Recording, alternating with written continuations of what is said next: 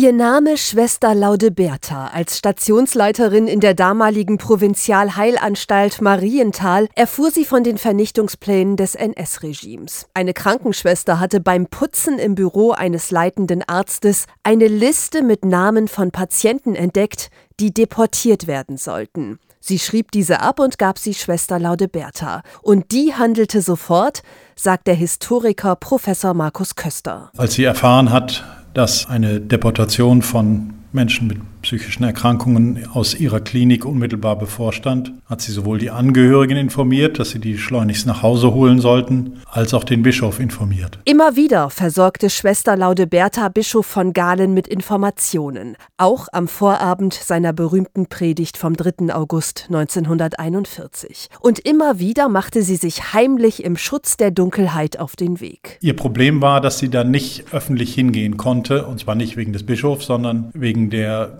Gestapo, sodass sie im Geheimen zum Bischof ging, und zwar über diesen A-Seitenweg, der nämlich damals noch, heute ist eine hohe Mauer, direkt in den Garten des Bischofs führte und von da kam sie durch den Hintergang ins Bischofspalais. Genau dieser Weg trägt jetzt ihren Namen, weil sie ihr Leben riskierte, um etwas gegen die unmenschlichen Zustände in Marienthal zu unternehmen, ist sie bis heute ein Beispiel für Zivilcourage, sagt der heutige Bischof von Münster, Felix Genn. Jeder kann etwas tun, damit Gesellschaft zusammenhält und damit Leben geschützt wird. Wie viele Menschen die couragierte Ordensschwester retten konnte, ist nicht bekannt. 1971 starb Schwester Laudeberta im Alter von 84 Jahren.